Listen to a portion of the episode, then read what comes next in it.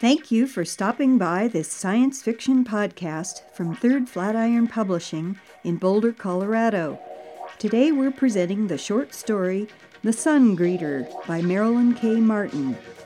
Marilyn hails from Conroe, Texas.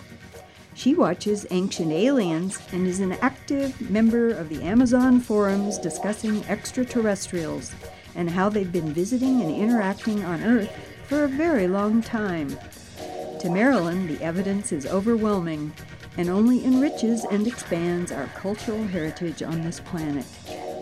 In her interactions with other forum posters about UFOs and ETs, Marilyn has her own troll posse of a half dozen guys who spend voluminous time and energy ripping all her speculations to shreds.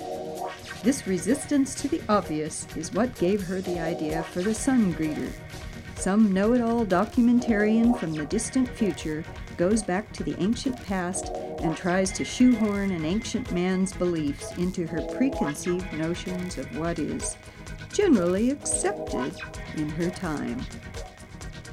Our thanks to Marilyn K. Martin for this highly entertaining story, which first appeared in the third Flatiron anthology, Lost Worlds Retraced. For more from Third Flatiron, check out our website at thirdflatiron.com and subscribe. And now, here's The Sun Greeter, read by Keely Rue. The Sun Greeter by Marilyn K. Martin. Rory adjusted her hiking boots on a rocky outcrop to steady herself. She was dressed straight out of a Glam Biz Traveler's Guidebook stretch jeans with a time device for a belt held together by an anti rape combo lock buckle below a fluffy, weatherproof pink blouse. Her hair was in a curly bob, with tattooed makeup and permanently sealed earrings in her pierced ears. Sitting cross legged nearby, on the very edge of a cliff facing the rising sun, across a mass of churning fog, was a handsome young native. He had a smooth, forward leaning face, dominated by a large hook nose and steady dark eyes that missed nothing. He wore a colorful loincloth woven by his wife, decorated with colorful geometric patterns and thick sandals. His long dark hair was bound up on the back of his head in a woven headband with more geometric patterns. Otherwise, he was naked, his dark, rusty skin smooth and clear, except for a few ceremonial tattoos on his shoulders and hands. He represented an attractive, well decorated subject, with no radiation, pollution, or weaponry scars, and no grotesquely distorted skin or appendages, which absolutely would not do for Rory's documentary, so she was hoping for a productive shoot. Once her gel soles had solidified on the jagged rocks to hold her securely, she raised the motion camera to her face. Introduction. This is Rory Cochrane, of future date 03272639. I'm somewhere on ancient Earth's South American continent, around August 3000 BC. I found a native male on a rock cliff facing the rising sun, with a pre jump time locator, and I thought he would be a perfect subject. She glanced around at the misty mountain plateau with little interest. I uh, couldn't locate any nearby population with scans once I got here, but it really doesn't matter. This guy's obviously some shaman or other ancient religious guy worshipping the rising sun, just what I'm looking for. So, this is research sequence number 31 of my proposed documentary Ancient Mystical Solar Beliefs and Practices. Translator on. And here we go. She raised the camera and motioned to the young man at the cliff edge but he wasn't sure what her hand making impatient little circles meant, so he continued to stare at her over his shoulder. Rory sighed and then looked around her camera. Ah, uh, Mr. Takul? echoed the whine of the translator from her camera. Please, start your sunrise ceremony. Now Mr. Takul understood. He turned back to the rising sun, his skin glowing bronze in the sunlight now peeking over the distant, craggy mountain tops, across the deep, mist shrouded ravine. He raised his muscular arms dramatically, fingers splayed, his tattooed fingertips seeming to glow in the sunlight. Rory smiled as she looked through her viewfinder. It was a great silhouette shot. Now, hopefully, the audio would be just as entertaining. We greet you, great sun, for another day of warmth and bounty, intoned the native man loudly. Pause! Rory looked around her camera with a pinched face. Ah, uh, that's lovely, Mr. Takul, Rory's translator called out. Really? But why don't you talk a bit about, uh, who you think the sun is? Takul lowered his arms and again looked over his shoulder at her. He frowned. It's the sun. It always has been and always will be. No, I mean, talk about what god you think it is, gestured Rory, fluttering the fake pink nails of her free hand that matched her blouse. You know, the bringer of all life, or Bunga Tunga, the giant fire god, or the shimmering prism god of light, something like that. It is just the sun, answered Tukul carefully over his shoulder, unsure of what this strange woman wanted. It is not a god, it's just part of all that is, and we are grateful for the warmth and the light it brings, and how it helps things grow. Rory swore quietly in 2639 AD fury, the translator clicking and pinging, unable to hear enough to translate. Come on, Mr. Tukul, you must think the sun is a god, she pleaded. Every primitive civilization on this blasted planet thought their sun was a god. I mean, don't you even have a special name for the sun? Tukul shook his head. No, it is just the great sun. Pause. Well, how about your creation mythology, Mr. Tukul? asked an agitated Rory, now resting her camera on a shoulder. Was your sun created out of dusty chaos by some ancient monster god? Maybe the sun was shot here by powerful gods from somewhere else in the universe. Or maybe gods arrived on a dark earth from a distant, destroyed world, and they made the sun a hundred times brighter so the earth could now grow life? No, answered Tukul, shaking his head with frustration. We were taught that the sun is just a ball of everlight, and has always been as it is now. It is in balance with the ball of our moon and the ball of our earth, a sacred triangle of perfection. Rory pursed her lips, thinking hard. The visuals were great, but she needed more entertaining audio than just boring mathematical concepts. Well, what about the seasons? she offered testily. Does the sun have a different name during different seasons? Something like, I don't know, the cold sun of winter or uh, the bountiful sun of harvest? Tukul shook his head again, still looking over his shoulder at this curiously dressed woman. Her brightly colored shirt and metal objects could be seen so far away that he'd never want her in a hunting party. But then, if she did have the skills of a hunter, Tukul realized, she would neither be dressed like that, nor bouncing around from one unrelated question to another. Hunting required keen focus, concentration on a goal, and a certain respect for what was being hunted. She appeared to possess none of those skills. No, it is just the sun, answered Tukul carefully, as if to a child. It is part of the sacred triangle. It is the same today as it was yesterday, and will be tomorrow, which fits in with the sacred triangle of time. Rory waved her hand and looked away, denoting her lack of interest. Then she turned back to stare at the native man with a peeved look. Suddenly, she dropped the small camera to her side, and then carefully approached and squatted by the native man. Look, you won't understand this, Mr. Tukul. May I just call you Tukul? But I've got an educational grant to go back in time and record ancient man's mythological beliefs about the sun. Her voice had taken on a slight whine of distress. And I've got to have more interesting elements, more human interest here than just some sacred triangles. So work with me, okay? Please? Tukul continued staring at her, still unsure what this pushy, flailing woman from the future wanted. I am telling you what I know, he offered solemnly. I cannot lie. The elder gods have taught us that the truth is the only path through darkness. I don't want you to lie. I just. Well, okay, that might work, answered Rory thoughtfully, as she abruptly stood up. She refocused her motion camera on Tukul from a higher, closer angle. Resume.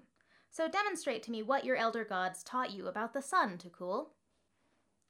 Tukul turned back to face the rising sun, and again raised his strong arms and glowing fingertips towards the distant sunrise. Take news of our well being and gratitude on your golden light, great sun, to the elder gods in their high places. Tell them that we are grateful for their knowledge and assurances that every day you will rise to bathe us in your warm light of life.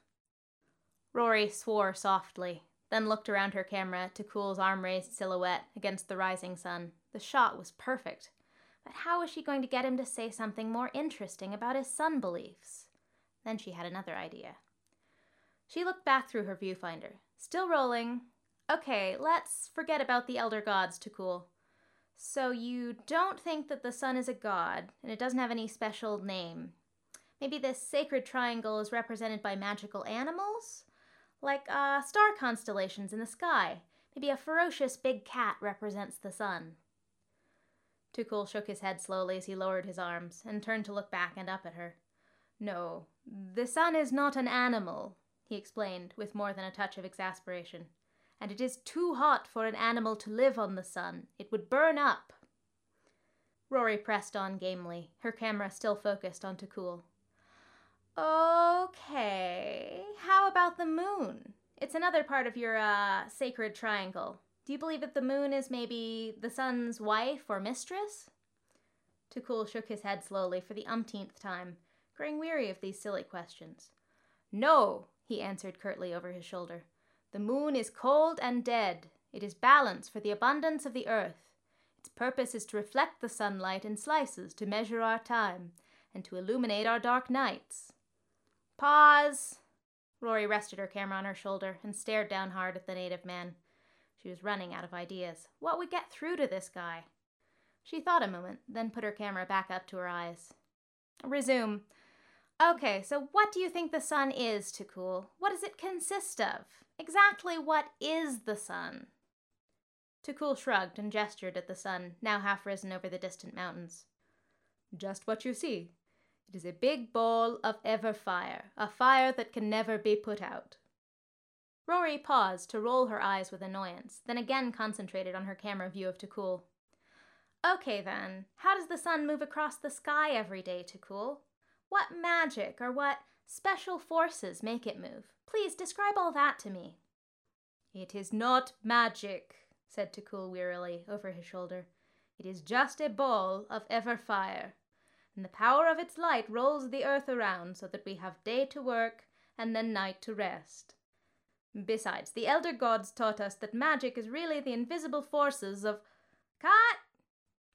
Rory, totally exasperated, dropped her camera to her side. She checked the embedded watch in her wrist and shook her head.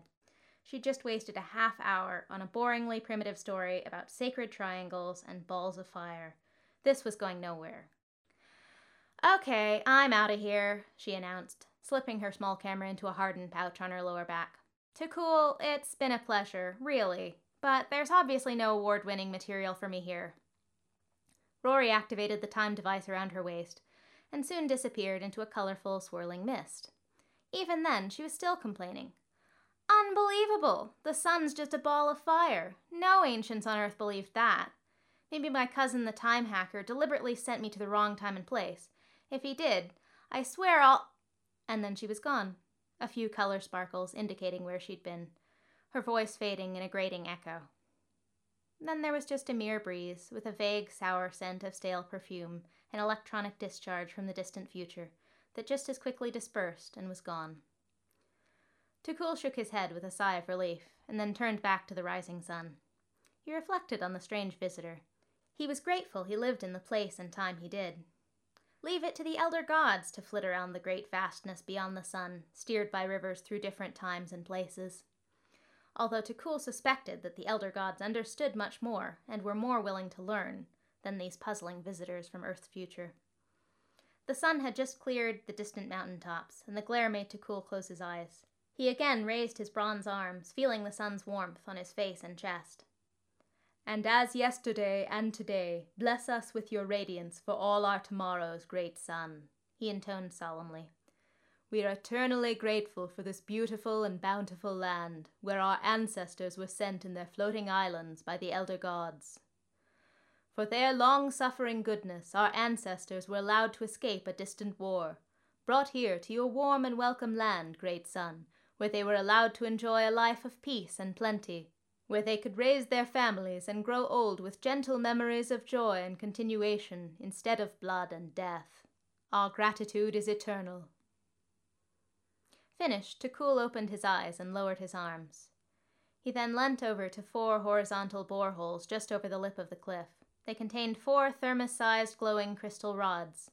Each rod had now absorbed enough energy from the risen sun and glowed almost to a glare. Takul carefully pulled each crystal rod out of the well worn bore holes, then carefully placed each one on the padded blanket he had been sitting on. He wrapped them up and then gently carried them downslope to a small camouflaged stone hut amid thorny bushes. He ducked through the small stone doorway, then straightened. Inside the dark, empty hut was a large, illuminated crystalline tube, one third of it missing for an opening. As he did every morning, Tukul squeezed in the large tube with its precious cargo of wrapped crystal rods, which glared in flashes through the padded blanket. Once his footsteps stopped inside the tube, the circular stone floor below him gently lowered him straight down. He stepped out of the crystalline tube at the bottom, deep underground. As usual, he saw the early signs of his waking civilization amid the dim glow of yesterday's spent crystal rods. He walked over to a stone wall covered with boreholes and carefully placed each glowing crystal cylinder in a sacred rectangular pattern of empty slots.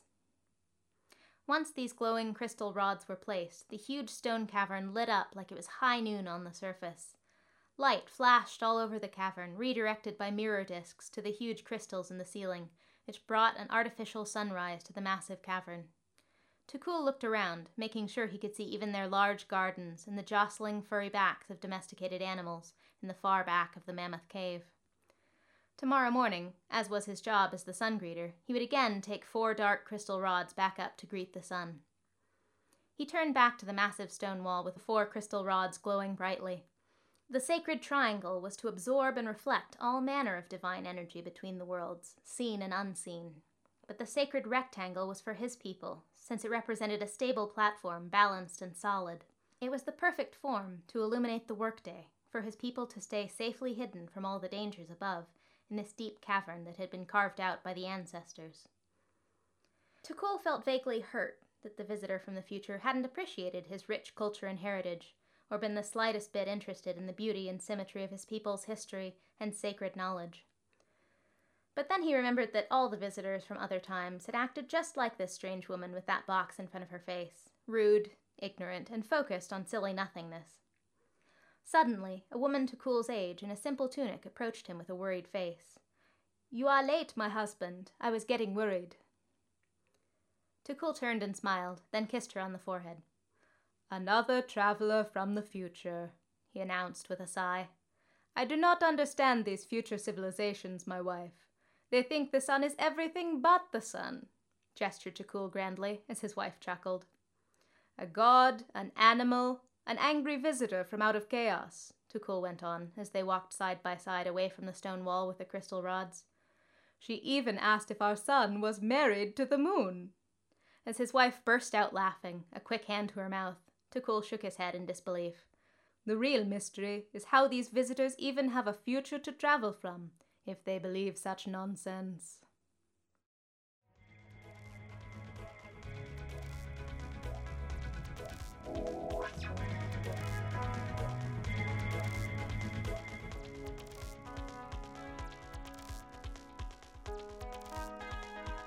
Thanks for listening to this podcast from thirdflatiron.com.